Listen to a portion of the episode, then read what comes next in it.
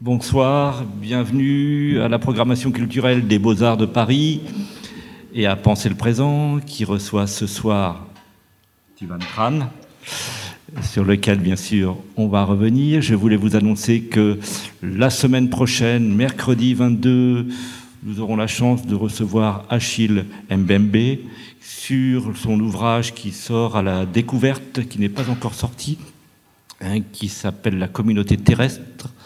Et euh, ce sera une discussion mercredi à 19h. La semaine d'après, euh, qui doit être le 2, le, 2 avril, le 2 mars, excusez-moi, euh, ce sera Jeanne Guienne pour le consumérisme à travers ses objets. Et puis toute une programmation de, mars qui n'est pas encore tout à fait fixée parce qu'on a eu des petites difficultés, mais vous en saurez bientôt plus en vous inscrivant à la newsletter des Beaux-Arts de Paris. Donc ce soir, c'est un grand honneur de recevoir Tuvan Tran, Tuvan Tran qui a eu beaucoup d'expositions, comme vous le savez, qui est montré en ce moment à la Bourse du Commerce, qui bénéficiera d'une exposition personnelle. la Bourse du Commerce, c'est une exposition collective, mais qui bénéficiera euh, cet été, à partir de juin, je crois, d'une exposition euh, au MAMAC de Nice, euh, dont la commissaire est Hélène Guérin. Guenin. pardon, excusez-moi. Et tu je voulais d'abord revenir sur quelque chose qui est fondateur, puisque tu as été étudiante aux Beaux-Arts de Paris. Et je voudrais revenir sur cette fin de formation, c'est en 2003, où euh, euh, tu engages une performance vocale qui débute, euh, par l'écriture sur une simesse de cette phrase La jaune parle. Suite à cette déclaration d'intention, il y a un monologue. Donc je voudrais revenir sur ce moment et pourquoi affirmer une identité de cette façon, d'une façon aussi vindicative Je ne m'attendais pas à ça. Merci Alain. Bonsoir. Euh,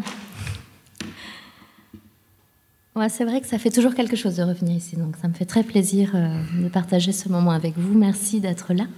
Et euh, voilà, j'espère euh, partager avec vous au mieux, de façon spontanée et euh, naturelle, spontanée, oui. Euh, il était écrit sur le mur, il était une fois la jaune qui parle. D'accord.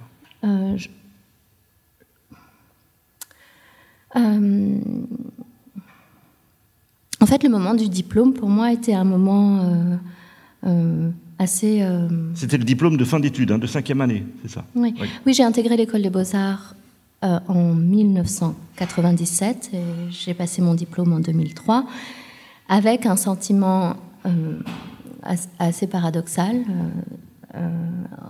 en même temps, il y avait cette. pas cette crainte forcément, mais l'inconnu que présageait la fin des études suffisamment fort euh, voilà, pour m'envahir d'un moment de doute et de questionnement. En même temps, ce diplôme qui était plutôt lié à une reconnaissance institutionnelle me faisait plutôt dire qu'il n'allait pas me servir en soi, dans ma pratique, dans mon quotidien, mais que je tenais à prendre cette heure avec le jury comme un moment euh, où la parole allait pouvoir être une forme à part entière, une forme en soi. Et je m'étais juste dit, essaye de dire tout ce qui est important pour toi. Euh, et j'ai tenu à commencer par un, dictat, en fait. Même si euh, j'avais invité le public et le jury à une euh, prise de parole immédiate, j'avais d'abord travaillé à une œuvre matériel, conceptuel.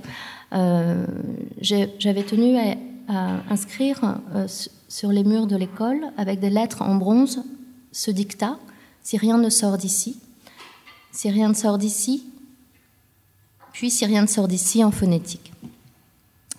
Il y avait cette idée pour moi que le mot, le, le sens ne, pouvait aboutir sans la parole qui la véhicule, le véhicule et sans la, l'oralité. Euh,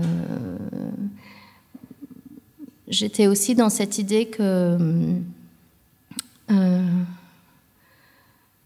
il fallait un petit peu faire une adresse à l'école. Euh, si rien ne sort d'ici, en fait, c'est le début d'une phrase qui constitue euh, le discours d'un homme politique. Le président du Ghana, en 2003, avait reçu les troupes rebelles et les membres de son parti pour une négociation. Et à l'entrée de ces négociations, il s'est adressé aux deux partis en disant Si rien ne sort d'ici, vous serez accusés par l'histoire. Je l'ai pris très personnellement, en fait, cette, histoire, euh, cette, euh, cette phrase comme euh, une adresse très personnelle à moi et, ma pratique et mon quotidien. En fait. Là, dans cette école, voilà, qu'est-ce qui peut en sortir je voyais que je buvais du café, je faisais les 100 pas dans l'atelier, mais que même ça pouvait devenir voilà, une quête, une, forme de questionnement. Donc j'ai matérialisé ce dictat euh, avec son double phonétique afin justement de, voilà, de poser le jalon peut-être de ce que serait après une pratique langagière ou la sémantique. Euh, euh, allait, être à la source de, plusieurs formes et de plusieurs gestes artistiques. Et donc j'invitais le jury dans une pièce vide où seul était écrit au mur il était une fois la jaune qui parle. Euh, un récit fictif, subjectif, euh, délivré de façon euh,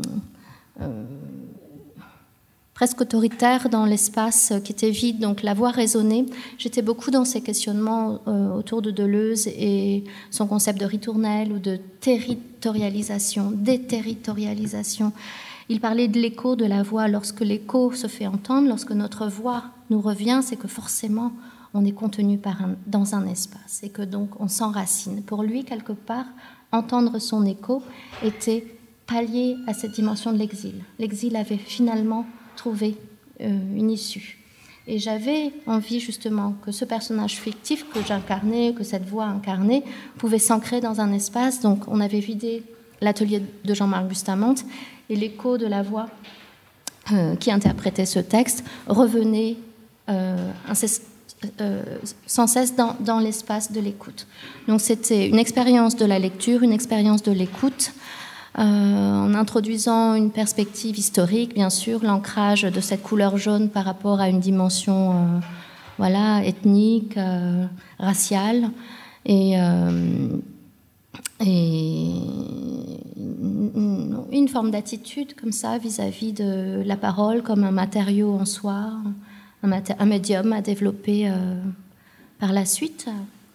J'ai tenu commencer par cette image comme un clin d'œil d'une nature résistante, mais j'ai hésité avec euh, celle-ci. Je pense qu'elle aurait été plus juste.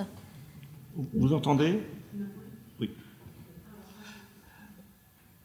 Et donc ce diplôme, c'était dans l'atelier de Jean-Marc Bustamante. Et c'est Jean-Marc Bustamante a été l'enseignant avec lequel tu as travaillé Parce qu'il faut savoir qu'il y a une spécificité pour ceux qui ne le savent pas euh, aux Beaux-Arts de Paris, c'est que euh, il y a des ateliers. Ces ateliers sont dirigés par un professeur artiste qui est le responsable de l'atelier, et donc on peut rester euh, toute sa scolarité dans le même atelier ou bouger et aller dans d'autres ateliers si on n'en est pas satisfait ou si on, souhaite avoir une autre pratique.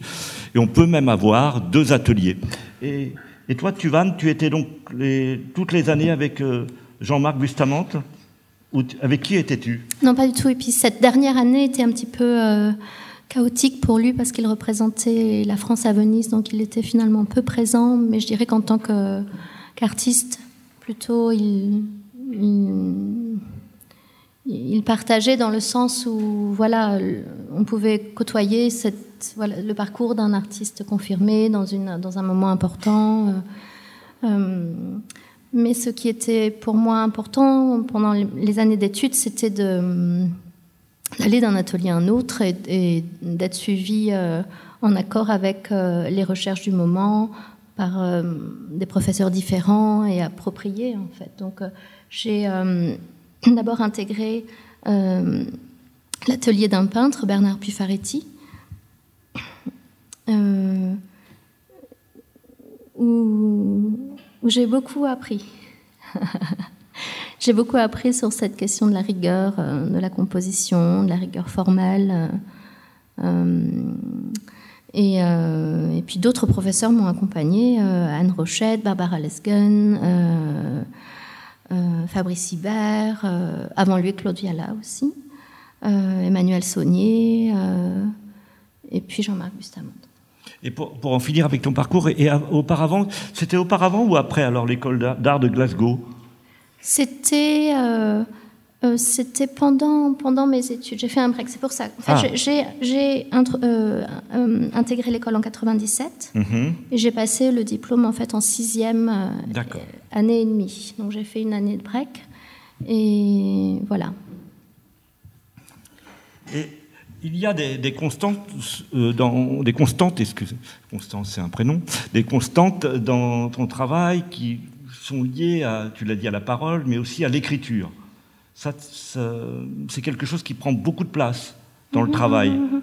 Alors soit en amont, soit, euh, soit dans le résultat finalement. Alors cette œuvre réalisée euh, quelques années après euh, la performance Il était une fois la jeune qui parle est deux mots gravés sur une page blanche, deux pages blanches qui se font face à face et qui nous regardent. Hum, pour ceux et celles qui ont lu, on lit en langue phonétique pur sang, sale race, découpé dans le papier blanc. Donc on lit dans l'absence, comme ça, ces mots, euh, qui véhiculent euh, une forme de contradiction, puisque en effet, le pur sang, dans cette idée de quête de la perfection, révèle finalement une faille, puisque ce qu'on appelle un pur sang est littéralement un, mélange. Euh, c'est le croisement d'une euh, jument anglaise et d'un étalon arabe, afin d'obtenir comme ça une espèce exceptionnelle euh, pour ses qualités voilà, robustes, de vitalité. donc, ce qui est proprement le pur sang d'un pur sang, d'un cheval pur sang, c'est ce qui est finalement sa sale race, donc son côté bâtard. Et pour moi, il était intéressant de faire vivre dans le silence, dans une forme minimale comme ça, ces deux mots juxtaposés, afin que finalement l'expérience de la lecture et l'expérience de la compréhension puissent se faire immédiatement chez, euh, chez le visiteur. Une audience se retrouve voilà finalement dans quelque chose d'assez fragile formellement, mais euh, voilà, on est plongé dans dans toute une contradiction qui révèle une forme de, un fantasme de pureté et de blancheur, euh, qui finalement est mise à mal avec la réalité, euh, c'est-à-dire on est fait de mélange, on est fait de, hum, voilà, de souillure, et donc c'est précisément ce qui, ce qui est considéré là comme une souillure qui, est finalement euh, mis de côté au profit d'une voilà, perfection que serait le, le, pur sang. Donc il était important pour moi, souvent, soit dans mes sources, soit dans voilà, le, la présentation euh, des œuvres, d'introduire cette espèce de basculement sémantique comme ça. après, l'écriture m'a toujours accompagnée. Je peux L'écriture et les auteurs aussi, Joseph Conrad, euh, Marguerite Duras. Oui, tout à fait. Il y a à la fois des citations, à la fois des, phrases qui vous sont propres. Hum, j'ai découpé longtemps euh, sur des pages blanches des textes que j'ai euh, traduits en langue phonétique. Ici, il s'agit du monolinguisme de l'autre de Derrida, euh, retranscrit en langue phonétique, puis l'alphabet vietnamien euh, latinisé. Euh, l'œuvre s'appelle Un alphabet éteint et, quelque part il y a une dimension oui, de disparition, d'absence, donc les lettres se lisent dans le vide. à chaque fois, pour moi, il s'agit de créer des situations, des moments où on est face à une apparition, disparition de l'écriture et, et, du mot, en fait, du sens que véhicule ce mot. J'ai entrepris durant plus d'une année la traduction d'un récit de Joseph Conrad, euh, Heart of Darkness.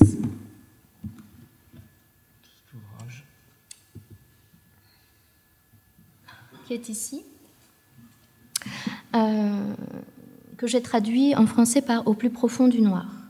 Euh, pour moi, il était important de révéler comme ça quelque chose de physique de ce récit de révéler une couleur euh, de ce récit. Et donc, euh, je dis traduction subjective euh, parce que je considérais ce travail comme un, comme un pur geste et non pas comme une traduction en, en, soi. Donc, j'ai travaillé avec tout ce que mon incompréhension de la langue pouvait produire. Euh, sans dictionnaire. Donc je m'aventurais dans le récit écrit en anglais de Joseph Conrad et en même temps que je lisais, j'écrivais. Une forme de retranscription. Et comme le disait Umberto Eco, euh, traduire n'est pas forcément euh, trouver l'équivalent d'un mot dans une langue vers une autre langue, mais de négocier la trajectoire d'un monde vers un autre monde. Ce qui m'importait ici était aussi de comprendre l'histoire de Joseph Conrad, qui, pourquoi, après trois ans d'aphasie suite à son retour du Congo en France, décide d'écrire un récit où il se transfigure à travers le personnage de Marlowe, écrit non pas en polonais, langue qu'il connaît parfaitement, ni même en français, idem, mais en anglais. Il choisit donc la langue la plus inconfortable pour rompre le silence dans lequel il est plongé. Pour moi, ça, c'est très intéressant. Euh, comme si finalement, il lui fallait euh, l'outil, oui, le, plus distant, le moins évident pour lui, pour lui permettre d'écrire à nouveau. Et euh, Haruki Murakami, d'ailleurs, en parle aussi. un de ses premiers livres a été écrit sur une machine à écrire anglaise puis après seulement traduit en japonais. Il disait que ce récit ne pouvait pas exister autrement que dans une forme essentielle et difficile qu'était la langue anglaise pour lui et cette relation avec cette langue à ce moment-là de sa vie, pour après amener la traduction comme un geste créatif dans son écriture. Et donc, euh, voilà, j'ai entrepris en même temps que la lecture de cette langue anglaise l'écriture d'un texte qui est finalement assez sauvage. Euh, je tenais au début à la collision de deux, histoires coloniales, puisque Conrad s'aventure dans le Congo belge alors que moi je suis originaire du Vietnam, une ancienne colonie française. Je voulais la collision de ces deux histoires en pensant que peut-être traduire, transformer certains, certains noms de villes, de localisations en, euh, pour des noms de villes en Asie du Sud-Est me permettait cette collision et plus j'avançais dans le récit, plus je comprenais que Joseph Conrad avait abstrait le contexte géographique. Il ne nomme aucun territoire. Euh, l'unique chose vraiment radicale, disons, que j'ai fait, c'est que j'ai changé tout le temps passé au présent. Une fois le récit terminé, euh, on a souhaité avec ma galerie belge euh, présenter le manuscrit, mais le manuscrit en lui-même avait déjà une forme dans mon atelier. J'avais littéralement produit euh, ce que le titre fait au plus profond du noir. Donc j'ai imbibé des feuilles de papier blanche d'un pourcentage de noir supplémentaire à chaque page, me permettant d'obtenir un dégradé allant d'un blanc pur au noir le plus profond. Et c'est sur euh, cette présence du noir qui gagne la surface du papier que j'ai inscrit mon manuscrit et que j'ai corrigé mon texte. Et donc c'est ce manuscrit qui est présenté ici dans son entièreté, c'est 60 euh, pages qui sont posées sur des étagères en bois d'EVA. l'EVA est la richesse qui a été spoliée au Congo, mais qui a été transformée dans le récit de Conrad par l'ivoire. Euh, tout est négociation et transformation pour lui, mais pour moi, il était important d'ancrer comme ça euh, la matérialité des richesses et des ressources naturelles qui avaient été euh, volées, qui avaient entraîné l'exploitation. Et cette transposition du Congo au Vietnam, tu avais en tête aussi la transposition qu'avait opérée Coppola dans Apocalypse ou Apocalypse Now, ou ou non Ou est-ce que ça a compté, cette transposition enfin, Moi, je, je savais qu'il avait... Euh... Qu'il a d'ailleurs tourné aux Philippines euh... Oui, oui. Je, euh...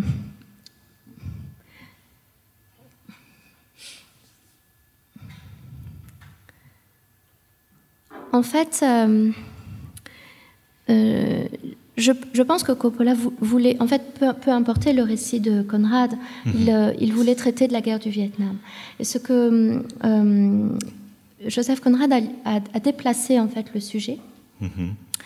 en, en, mettant face le personnage principal à deux folies. La folie euh, que crée sa civilisation, sous couvert de civiliser, et la folie qui provient d'une nature primitive sur, laquelle on ne peut asseoir aucun jugement.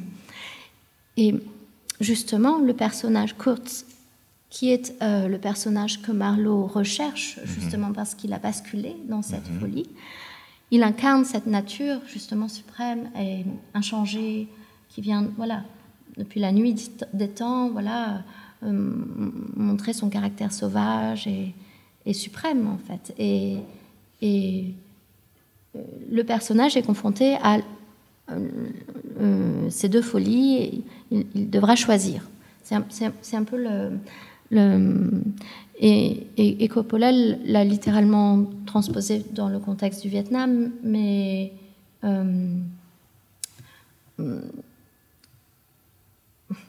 je trouve que c'est annexe par rapport à, au récit de, de Conrad.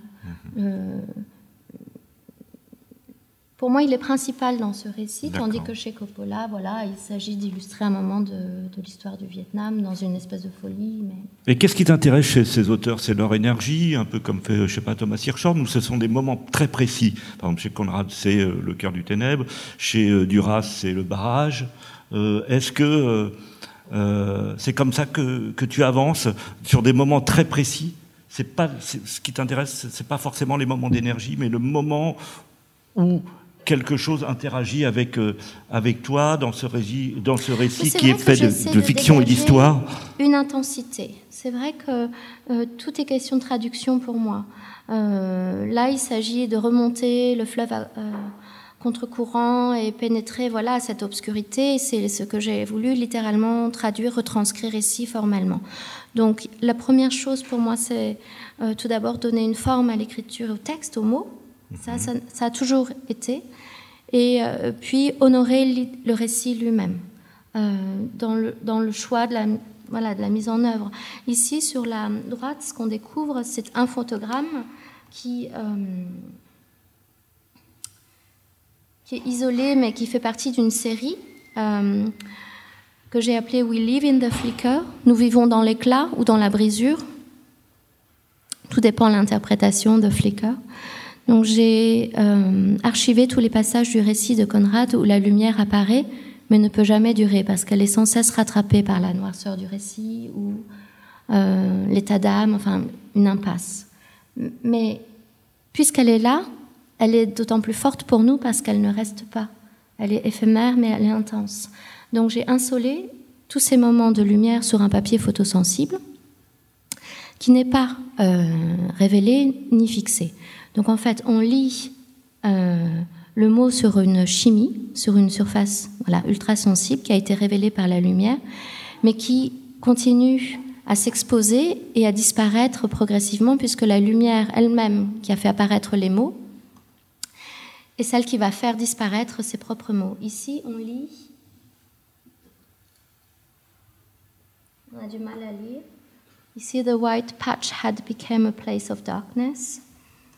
Il y a toujours cette idée de blancheur, de lumière, mais qui toujours voilà, et fait face à la disparition. Pour moi, c'était littéralement comment procéder à cette apparition de la lumière, à cette disparition du sens, du contenu à travers un support qui, une fois surexposé, finalement sature et, blanchit. Et le, blanchiment en photographie euh, euh, opère en, créant un, gris, un gris qui, qui, euh, qui est une forme de saturation des trois couleurs, cyan, magenta et jaune. Voilà, et donc ça a donné lieu à une série que j'ai aussi présentée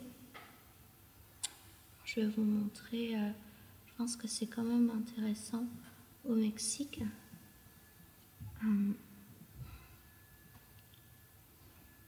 ici, donc il y a eu plusieurs papiers, Fuji, Kodak, euh, qui sont des complémentaires pour moi, le cyan, le magenta, et les mots sont voilà, imprégnés par la lumière dans ces supports photosensibles. Le gris est ce qui a vraiment été exposé très longtemps. Et le temps d'exposition ne se rattrape jamais, c'est ce que j'ai vu. Même si on expose ce support, il y a toujours un, un gris plus avancé qu'un autre.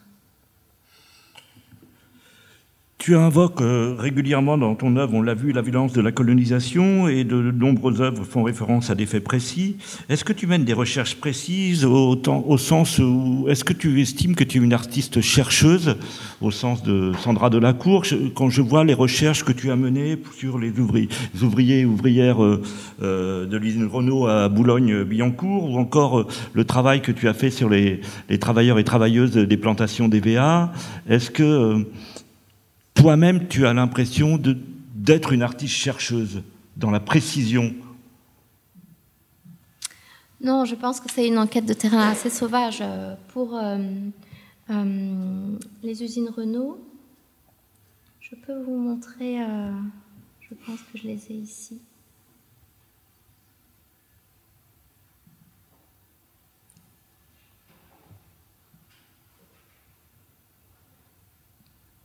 Tu avais rassemblé le nom, c'est ça, des travailleurs en fait, tout, est parti, tout est parti d'un texte de Marguerite Duras qui s'appelle Le nombre pur. D'accord. Qui fait partie d'un recueil, Écrire.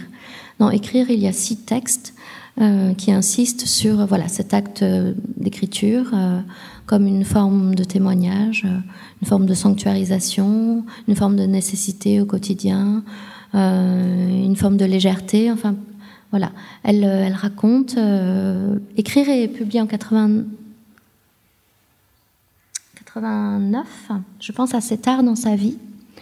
Euh, il s'agit aussi d'une transposition d'un entretien avec Benoît Jacot. elle va écrire un texte sur comment une mouche finalement vole dans son bureau et va lui permettre voilà, toute une fantaisie, une, série de digressions. Et puis au milieu de ce recueil, il y a le nombre pur. Alors elle commence par Staline, les huiles essentielles. Elle dit qu'en fait, on a utilisé ce mot trop souvent, on l'a fragilisé, on l'a galvaudé, et pur ne veut plus rien dire. Mais quand elle l'écrit, elle vient d'apprendre l'annonce de la fermeture des usines Renault de Boulogne-Billancourt, donc en 89. Et elle sait que cette fermeture va entraîner le licenciement de tous les employés, femmes, hommes, qui euh, la plupart auront donné toute leur vie en fait pour cette usine. Et euh, elle pense à une forme de lutte. Elle pense en fait euh, bêtement à voilà quoi faire. Et pour elle, la première chose, c'est écrire, écrire sur ça. Et en fait, elle écrit sur un projet un peu fou qu'elle a, euh, elle est à Trouville hein, quand elle entend la, fermeture. Donc elle, dit qu'elle l'écrit dans un café. Euh, donc elle dit que le mot pur n'existe plus, on l'utilise partout pour les huiles essentielles, tout ça. Et puis elle dit ah, il pourrait encore exister quelque chose de pur, ce serait ce nombre. Est-ce que quelqu'un peut m'aider à retrouver le nombre exact, à trouver le nombre exact euh, des hommes et des femmes? Qui ont travaillé toute la durée d'activité de ces usines Renault, donc de l'ouverture de 1936 à la fermeture, 89. Ce nombre, dans toute sa vérité, montrerait une masse, et cette masse, toute la peine de travail, le nombre, c'est la vérité du nombre. Et ce nombre serait donc un nombre pur dans toute sa vérité. Et elle imagine en fait une forme. Au début, elle veut une liste, elle demande une liste, elle appelle de ses voeux qu'on l'aide à trouver une liste exhaustive de tous ces noms. Euh, voilà un projet un peu fou. Euh, elle ne sait pas encore la forme, elle demande qu'on l'aide à trouver la forme. Et puis ça se finit un peu comme ça en disant que ce nombre devrait atteindre le, voilà, le nombre de population d'une grande métropole. Et c'était à l'époque où, quand j'ai lu ce texte, j'étais euh, à la manufacture de Sèvres. Et je passais tous les jours sur le pont de Sèvres où je voyais l'île Seguin où étaient euh, les, usines. Renault euh, de l'époque. Bah, et je me dis, ok, essayons de chercher ce nombre. Donc voilà, j'ai mené des recherches, mais vraiment non, pas comme universitaire, ni comme euh, anthropologue. J'y suis allée sur le terrain. Alors j'ai frappé aux portes des syndicats parce que je m'étais dit, voilà, euh, eux sont sur place. Renault, c'était vraiment compliqué, c'était pas possible. Moi, il me semble que tu es très modeste parce que tes recherches sont quand même très très précises. Et donc, euh, j'ai été reçue par le, le syndicat retraités, pré-retraités de Renault, euh, qui m'ont révélé que chaque ouvrier avait un numéro matricule, que dans ce numéro matricule, il y avait le secteur d'activité, euh, un numéro d'embauche qui en fait correspondait à la date d'embauche et le numéro de cette date. Enfin, pardon, l'ordre, le, voilà, la chronologie. Et le, les, anciens ouvriers que je rencontrais me disaient euh, assez amusés Eh bien, mademoiselle, euh, retrouvez le dernier embauché, vous, vous, retrouverez le nombre pur. Et ils m'ont dit Mais comment faire? Ah, ben, on était quasiment tous syndiqués, me, disaient-ils. Et donc, ils, ils, ont bien voulu m'ouvrir les caves des, donc des registres. Euh, bon, bien entendu, il y avait plusieurs syndicats, ce n'était pas uniquement celui-ci, et puis bien sûr, tous les ouvriers n'étaient pas syndiqués.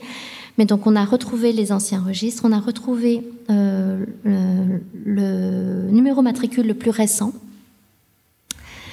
Et euh, symboliquement, j'ai décrété que c'était ce, nombre ce chiffre qui allait devenir le nombre pur, que j'ai donc inscrit ici, 199 491 euh, que j'ai inscrit donc sur un boulon euh, qui provient d'une usine de décolletage.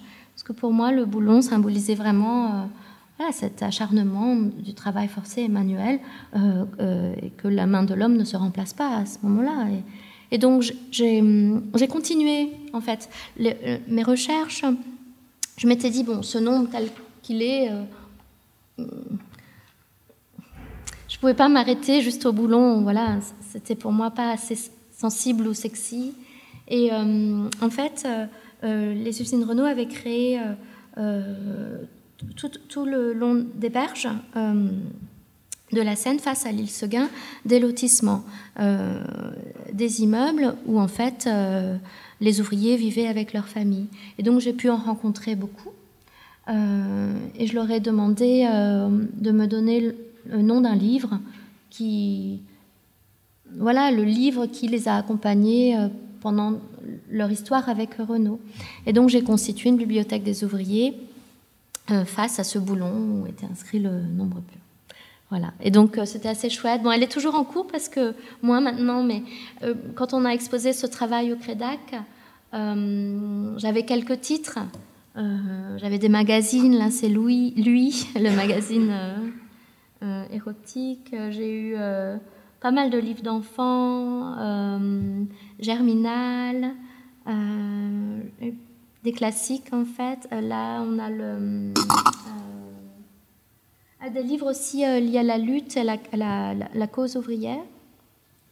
Voilà, là c'était vraiment une toute petite, le tout début que j'ai constitué, puis la, la liste s'est étayée au fur et à mesure des noms d'ouvrages que je recevais. Et à chaque fois, c'est vrai que ce qui était beau, c'était la relation avec euh, et les discussions avec euh, ces, hum, voilà, ces anciens ouvriers. Euh, Disons que pour moi, c'est toujours important de revenir sur des questions historiques, des faits, à la lumière d'une nouvelle perspective et notamment à la lumière de la question du point de vue, non pas dominant cette fois, mais du point de vue vernaculaire. Je l'ai fait dans les plantations Michelin et euh, je, pense aussi l'avoir fait là dans les usines euh, Renault. Et euh, ça, c'est mon. Mais je m'y retrouve. Voilà l'artiste chercheuse. en plus, c'est pas mon. Alors, faut que je retrouve ma clé là-dedans.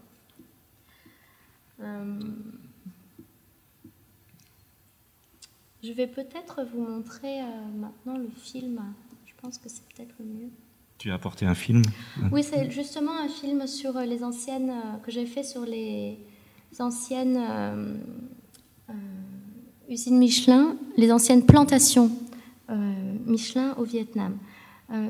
et en fait, ces premières images étaient des images que j'ai conservées vraiment personnellement. Je ne pensais pas à l'époque où je les ai tournées en 2005 que euh, des formes euh, allaient apparaître dans mon travail liées directement au caoutchouc et en utilisant directement le caoutchouc. Euh, mais voilà, en fait, c'est là où tu as sûrement raison. J'ai mis beaucoup de temps avant de m'adresser, avant d'adresser mon travail vers le Vietnam.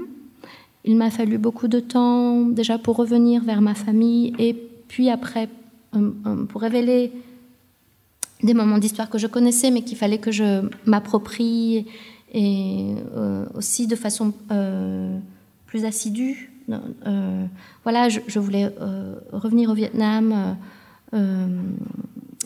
aussi pour retrouver certaines plantations où avait cristallisé toute l'histoire moderne du Vietnam. Donc, euh, les usines Michelin, je refais peut-être une historique sur le caoutchouc euh, avant de vous montrer. Ce qui m'intéressait avec euh, l'EVA et la graine de l'EVA, et donc le caoutchouc, c'est la discorde de, cet arbre, parce qu'il a été amené en Indochine par des colons français au début du XXe siècle. Euh, et puis, cette graine est venue du Brésil. En fait, euh, on imagine qu'en Indochine, euh, voilà, les forêts étaient pleines d'EVA. Or, non, c'est vraiment une espèce qui a été introduite, introduite sous forme de greffe.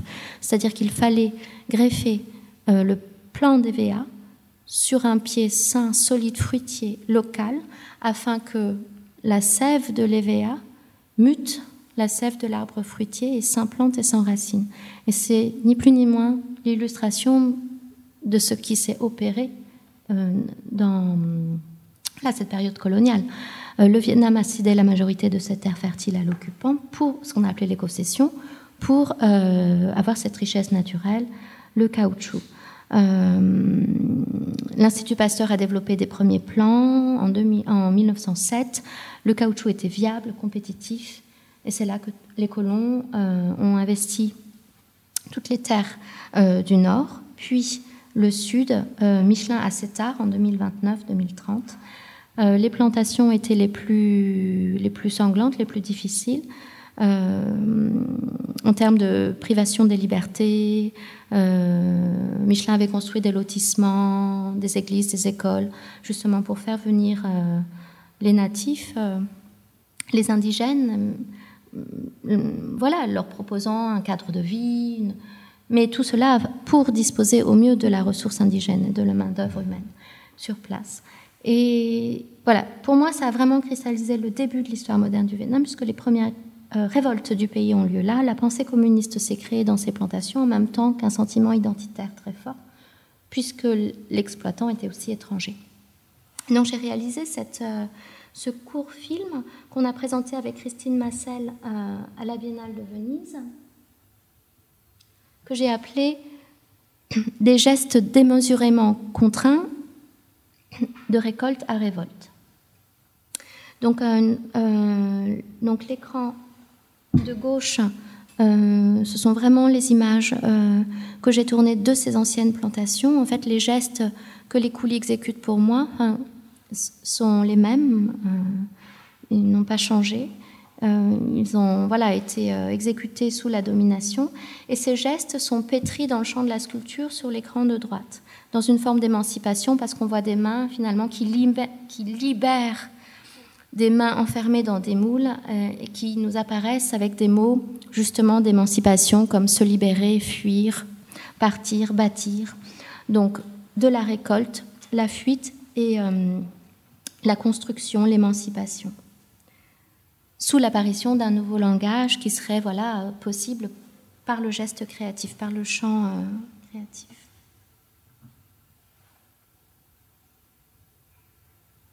On a le langage des signes ici, c'est vraiment euh, la récolte.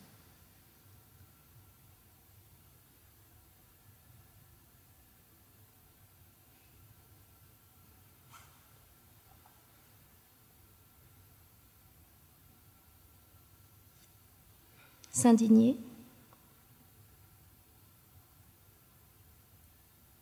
Cette dame que l'on voit derrière le tronc, c'est la grand-mère de cette dame qui saigne pour moi l'arbre.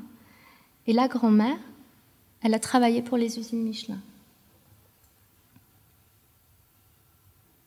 À l'époque, donc en 2030, 2025, je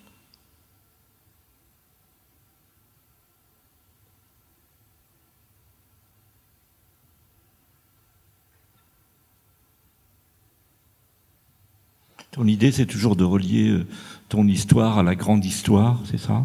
De passer du micro au macro euh, hmm, Là, euh, je, non.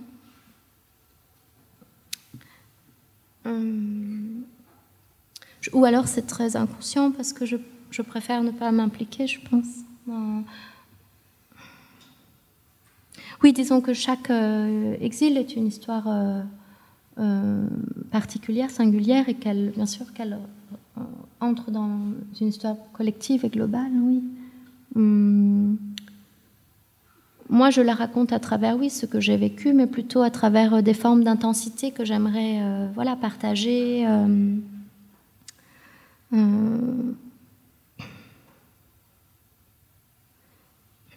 Je ne suis pas sûre que le personnel ici soit si intéressant.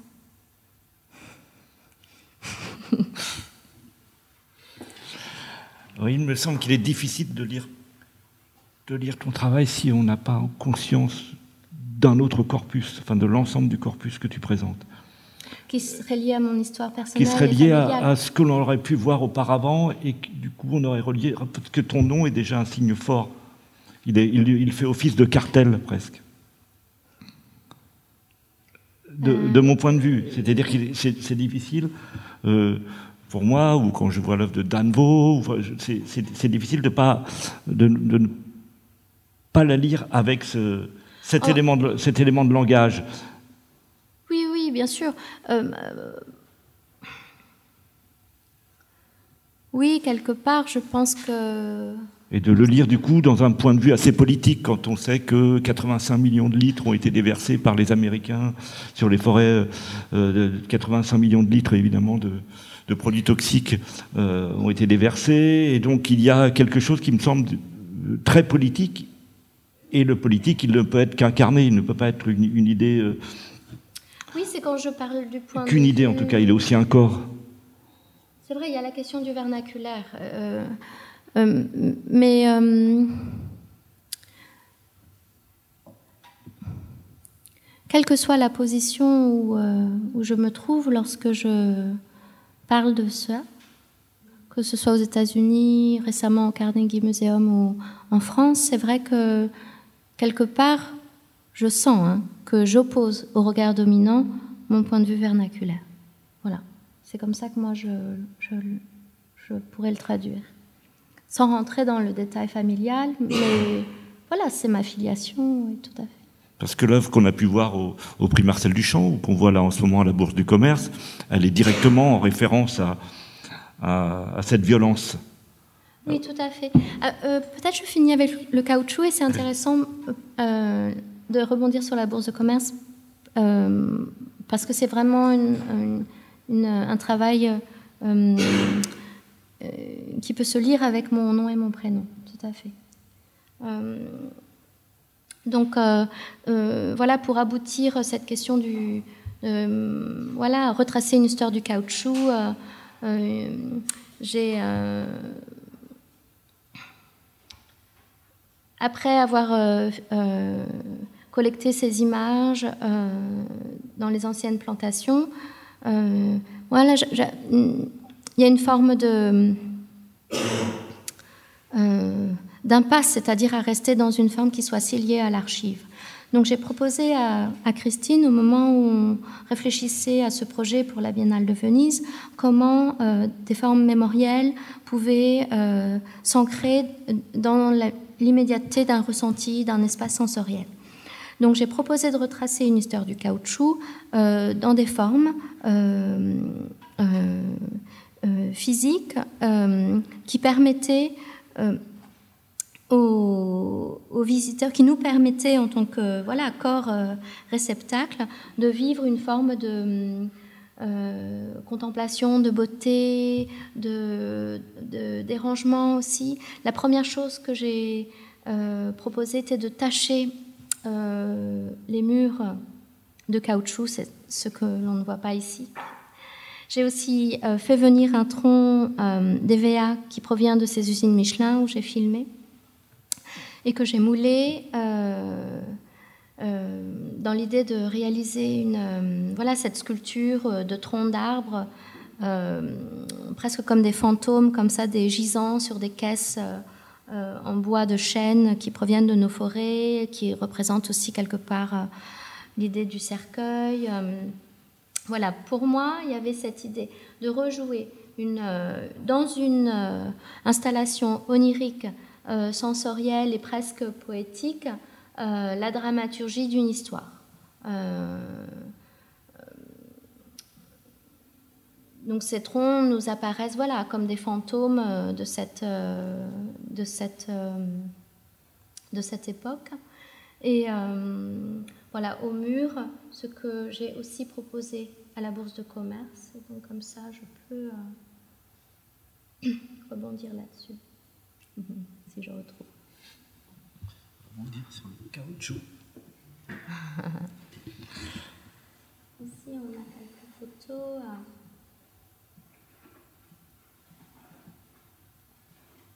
Ah, pardon. C'est une œuvre que j'appelle euh, pénétrable et euh, qui consiste à euh, projeter sur les murs blancs. donc ici, le mur blanc du musée avec toute son autorité, ce qu'il représente, voilà, dans, l'histoire, dans l'histoire moderne, qui a archivé l'histoire finalement toujours le point de vue dominant. Et euh, archiver, c'est avant tout euh, sélectionner, rejeter. Et donc, voilà, pour moi, c'est toujours opposé à cette, à cette sélection privilégiée. Un, un, point de vue plutôt minoritaire qui est resté dans l'ombre, ici incarné par le matériau du caoutchouc, qui est en fait un matériau complètement pur et, naturel qui provient vraiment de l'arbre. Euh, on le saigne euh, euh, comme on l'a toujours saigné. On n'a pas changé la technique de la saignée de l'arbre. Et aucune machine ne remplace la main de l'homme pour le faire. Et donc l'arbre pleure quelque part. C'est une forme d'offrande. Il saigne mieux la nuit. donc il y a tout un rituel autour de cet arbre qui est en fait un rituel tout simplement voilà, presque primitif, sauvage, et puis une peau se crée sur l'arbre, il y, a, une moiteur, il y a tout un espace très euh, propre à cette nature tropicale où l'EVA euh, s'étend et grandit. Et donc j'asperge le caoutchouc, et la rencontre des deux, du mur blanc et du caoutchouc, voilà, produit cette tache, une peau se crée, euh, et c'est cette peau que j'enlève. Alors, par moment, les morceaux du mur viennent avec, par moment, euh, cette peau va s'imprégner, surexposer le mur de telle manière à ce qu'il nous révèle différentes stratifications, des squelettes, euh, différentes vies passées Donc euh, au Moderna Musette, c'était différentes wall painting qu'il y a eu avant mon intervention. À Venise, on voyait toute la structure, tout le squelette des murs. Ici, il est apparu quelque chose de très rupestre, des traces de mains dans la bourse. Il faut ajouter que l'espace choisi permet de voir en plus cette grande fresque. Et là, c'est vraiment, mais ça, c'est, je pense, le regard euh, euh, d'Emma Lavigne qui a permis cette dramaturgie et cette correspondance, puisque donc la, toile marouflée euh, de la rotonde de la Bourse de commerce représente une épopée coloniale. Voilà, l'échange de marchandises. Donc, ce sont les quatre saisons, et à travers ces quatre saisons, quelles étaient les marchandises qui ont entraîné voilà, la domination d'une civilisation sur une autre euh, pour euh, euh, voler, spolier, exploiter telle ressource naturelle. Et donc on le voit sous cette rotonde qui est assez belle et qui est grise en fait quasiment. Et donc moi j'ai voulu proposer en même temps un regard là-dessus, en même temps différentes fresques, différentes représentations comme ça épiques d'un moment de l'histoire, euh, qui serait en dialogue, qui prendrait le visiteur en étau. Euh, parce qu'avec Pénétrable, il y a aussi euh, une autre intervention. Voilà, comme ça, je montre tout. Qui lui fait face Oui. Une intervention qui lui fait face, oui, c'est ça, une grande toile, cette fois-ci. Alors, on a plutôt d'abord les plans. Alors, vous avez les coulisses, ça c'était le projet avant. Soit... La pénétrable devait être plus au sol, parce qu'il s'agissait aussi de donner un contexte aux sculptures d'Alina Chapovnikov que j'aimais beaucoup, que je voulais conserver dans l'espace. Euh, ces plantes, fleurs, ces lueurs mutantes. Euh, et donc l'idée était de, de proposer un espace de contamination et euh, ma série des couleurs du gris qui renvoie directement à la référence des sols contaminés était euh, pour moi euh, vraiment évidente dans ce projet conçu par euh, Emma Lavigne, Avant l'orage. Avant l'orage, c'est vraiment ce moment où le temps bascule et une forme d'angoisse arrive, le déluge est là. Et, voilà, donc il y a cette intensité, cette dramaturgie, beaucoup d'émotions aussi. Et j'ai voulu que le visiteur se retrouve à la pris en étau entre ces deux masses euh, immatérielles, le gris, le caoutchouc, la moiteur, et vive une histoire un petit peu voilà, de la contamination, puisque Pénétrable euh, euh, dessine un paysage de taches, ce que moi j'appelle une contamination, donc le caoutchouc est littéralement projeté, et les couleurs du gris est une. alors, vous l'avez en, atelier ici. Les couleurs du gris. Euh, c'est une série que j'ai développée. Qu'on avait vu aussi au prix Marcel Duchamp. C'est bien ça? Oui. C'est une série que j'ai développée à la suite de mes recherches, tout à fait. En fait, de mes recherches euh, purement euh, analytiques. Euh, en bibliothèque quand euh, j'étais en résidence euh, aux États-Unis, à New York. pardon, en fait, ça m'ouvre tout. voilà, on, voit bien quand même. ne t'inquiète pas, on voit, on voit suffisamment, on, comprend. Alors, je voulais peut-être vous montrer, voilà, Pompidou, c'est là. Ça, c'est le prix Marcel Duchamp. Voilà, mais on va le regarder ici parce qu'en fait, il est plus clair. Pardon, je jongle un peu. Mais je le trouve plus clair ici. Voilà. Euh, les couleurs du gris, c'est une espèce de protocole finalement que j'ai décliné, et, qui était une base conceptuelle pour moi en réaction à une, euh, phrase, un nom, nom euh, d'opération d'épandage il y a une première colonisation pour moi qui était celle de, mon imaginaire. The Rainbow Herbicides donc, est le nom euh, d'une opération d'épandage menée par l'armée américaine dans les années 60, pendant leur guerre au Vietnam, qui a consisté à déverser jusqu'à 6 dioxines en même temps sur les sols vietnamiens. Donc, l'opération qu'on connaît la mieux, euh, celle qui a donné lieu à voilà, des nettoyages jusqu'à 30 mètres sous sol, c'est appelé traînée de poussière, trail dust. Il a consisté à déverser l'agent orange, mais il a existé des opérations qui ont mêlé jusqu'à six dioxines, donc six composés chimiques différents, une espèce d'arme totale, mhm. euh, donc qui permettait vraiment un, écocide, ce qu'on a appelé après juridiquement, et ça a fait jurisprudence il y a peu de temps, euh, l'écocide. Donc on détruit d'abord la nature avant de détruire son peuple, puisqu'en fait plus ne peut plus développer aucune ressource, et, et la nature mettra voilà des dizaines, voire des centaines d'années à se, à se régénérer. Et donc pour moi, cette idée d'abattement, de destruction, cette intensité, j'ai voulu la retranscrire dans le champ de l'art par ce geste qui a été littéral, c'est-à-dire d'appliquer couche par couche ces six couleurs, qui sont le blanc, le rose, le vert, le pourpre, le bleu, le orange, en fait, les dioxines étaient appelées par la couleur des fûts qui les contenaient. L'agent orange n'était pas orange, mais voilà, il était distingué comme ça.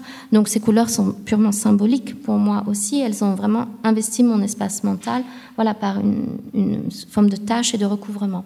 Et donc ces six couleurs, je n'ai de cesse de les appliquer.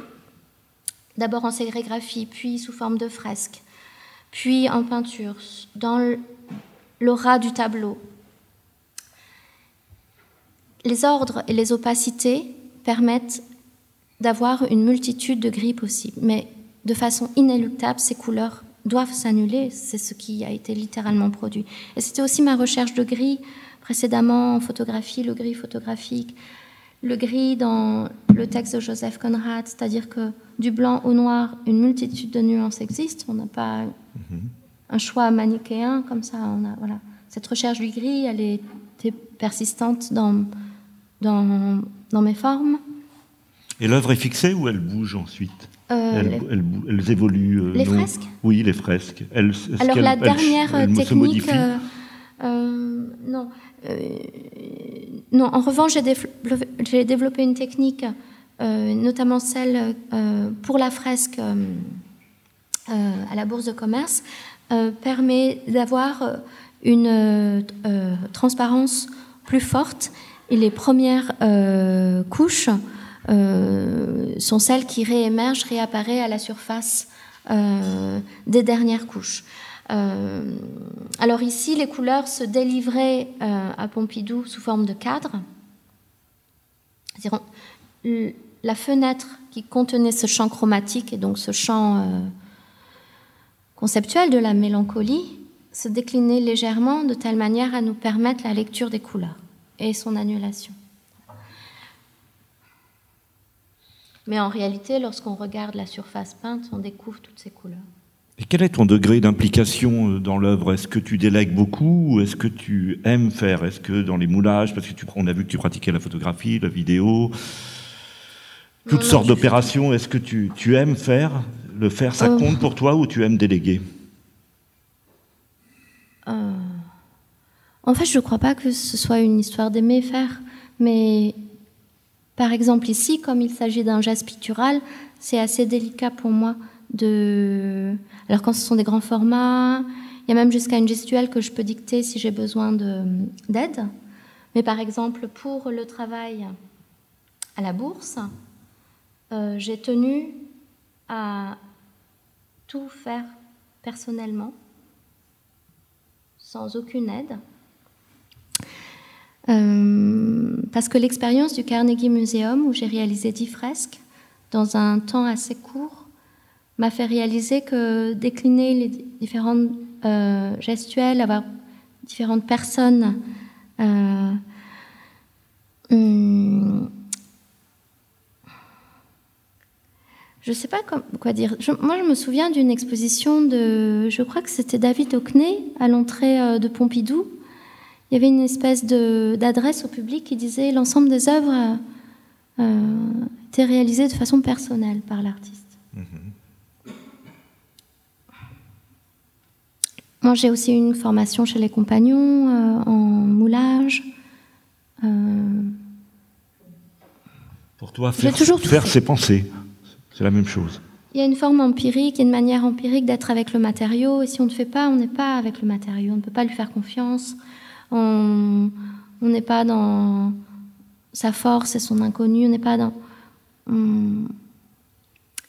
En fait, c'est aussi une manière de m'impliquer dans, corporellement. Il y a, dans les formats, par exemple pour Pénétrable ou pour euh, les couleurs du gris euh, à la bourse de commerce, il y a euh, pour moi une vraie implication du corps. là, pour cette fresque, j'ai tenu à ne pas travailler avec nacelle, donc ne pas avoir de recul possible. Avec nacelle, c'est assez. On peut bâtir Là, j'avais ce rapport où il fallait que le corps soit dans une forme de lutte des couleurs et du matériau pour faire apparaître petit à petit dans son geste le gris. Bon, là, c'est très particulier pour la bourse de commerce parce que pour la première fois, j'ai eu le sentiment que la dimension du paysage me rattrapait dans son lyrisme, et dans sa figure. Mais euh, voilà, pour moi, il y avait cette euh, idée que euh, le corps devait s'impliquer ici parce que dans cette exposition particulièrement, je trouve que le sujet qui peut être lu à travers voilà l'implication écologique, politique, est ici vraiment euh, donné à ressentir euh, dans une forme d'immersion pour le corps, comme premier réceptacle, premier lieu qui ressent l'impact de ce dérèglement, de cette nature mutante. Et donc le corps ému physiquement, finalement réagit. Donc il réagit au moment de faire, il réagit au moment voilà, de se livrer euh, au public. Donc euh, les couches ici sont appliquées par moi successivement. Euh, d'abord, il y a une technique, ce que je disais tout à l'heure, à fresco à proprement parler, vraiment, où j'utilise la chaux pour préparer la toile. la chaux, donc, c'est du calcaire, une matière minérale qui permet une absorption profonde. On, le voit, il y a certains sols calcaires où impossible d'avoir des, cultures parce que euh, l'eau est complètement bue en souterrain et, ne reste pas. Donc, c'est vraiment une technique qui permet d'avoir une absorption directe. Donc, la première couleur est la plus importante pour moi ici. Il s'agit de cadmium. Les cadmiums aussi s'imposent dans une forme de toxicité parce qu'on sait que c'est un pigment toxique. Et, et, euh, les oranges, les roses vont s'imposer dans une espèce de force, euh, voilà. Euh, presque euh, rétinienne. Et petit à petit, voilà, il s'agit de les recouvrir une à une afin qu'elles s'effacent, qu'elles disparaissent pour laisser place à un, champ chromatique gris. Mais cette technique à fresco qui permet l'absorption de la première couleur permet finalement la lumière du tableau. Et donc ce sont ces couleurs qui réémergent à la surface après toutes les applications. Donc on, soit on va trop loin, il faut recommencer. Si on arrive à travailler avec cette première lumière qu'on a réussi à voir avec le fond. Donc voilà, c'était toute une question de euh, lutte entre cette lumière d'origine et cette obscurité. Et c'est vrai qu'Emma, quand elle a conçu le parcours de l'exposition, elle disait on est vraiment dans la nuit, on est plongé dans la nuit. Et quelque part, avec les, lampes d'Alena Chapovnikov et cette fresque du gris, on est presque dans l'aube et la lueur. Et donc c'est ce que j'ai voulu conserver ici dans cette euh, dernière version des couleurs du gris. On a fait le parcours de 2003 à 2023, donc 20, 20, années. Euh, je vais laisser la parole au public parce que c'est comme, c'est comme le jeu ici. Euh, et là, on a parlé depuis une heure. Juste une information pour le, l'exposition que tu prépares à Nice, ce sera une rétrospective ou ce seront des nouvelles pièces? Qu'est-ce que tu, ça va rassembler l'ensemble de ton parcours? Ces 20 années qu'on vient d'évoquer? Euh, Tout à fait. Euh, les œuvres les plus récentes, euh, oui, c'est même 2001, quand j'étais étudiante. Et des toutes récentes. Les toutes récentes que j'ai terminées en porcelaine à la manufacture de Sèvres, qui rappellent le mythe personnel. En fait, on a conçu avec Hélène, donc Hélène Guenin me laisse investir tout le musée, dans ces 1600 mètres carrés, on entre d'abord dans cette question de la nature euh, mutante, comme avec avant l'orage, mais cette, euh, considération historique, écologique de la nature, avec cette question du caoutchouc comme euh, voilà, témoignage de cette période. Puis on bascule vers un chapitre autour du déclin des formes d'idéologie, mais qui ont voilà, basculé dans, dans une forme d'autorité ou une forme voilà, d'échec. il y a la question de l'effacement avec les photogrammes. donc on est plein soleil. Là, on commence par la lumière de l'eau, puis là on est plein soleil, donc la lumière qui efface tout, des posters qui bleuissent. Et puis on arrive à la tombée de la nuit. En fait, le rêve commence. Donc le rêve qui permet aussi la construction de son, propre mythologie personnelle, donc les mythes, euh, les légendes qui sont liées au Vietnam. Donc on est dans un ancrage historique pour arriver vers un imaginaire qui est plus celui du rêve et des légendes, puisque je considère qu'au même titre que l'histoire, on est constitué par les mythes. Et hum, voilà, ça permet euh, un cycle pour moi. Euh, qui rappelle aussi un film que j'ai réalisé, qu'on a montré au Crédac avec Claire Loresti, 24 heures à Hanoï, qui a une errance, voilà, jour, plein jour, tombée de la nuit et nuit. Donc un cycle où en fait euh, on est autant rattrapé par des monuments de l'histoire que des, que des âmes errantes qui nous rappellent, voilà, euh, quelque part qu'il y a des centaines d'années, on était voilà, des animaux tranquilles. Je sais pas qu'on parlait aux tortues. voilà. Et donc. Euh, si on était si tranquille que ça, mais en tout cas, je remercie Tuvan Tran d'avoir accepté de se prêter à l'exercice ce soir.